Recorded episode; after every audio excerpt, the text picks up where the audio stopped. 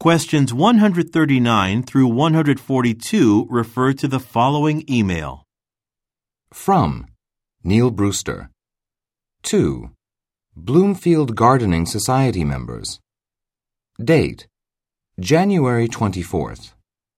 Re Call for proposals. Dear fellow members, we have been invited to submit a workshop proposal for the city's annual Community Appreciation Week. As in previous years, a number of activities will be organized for the period of May 10th to 16th. Our gardening workshop was well received last year, with more than 60 participants joining us. Those who took part enjoyed learning how to care for indoor plants. This year, I hope we can again provide a hands on gardening experience. The deadline for submitting proposals is February 8th. Therefore, we do not have much time and will have to decide on a workshop plan during our February 2nd meeting. Please bring your suggestions. Best regards, Neil Brewster, Coordinator, Bloomfield Gardening Society.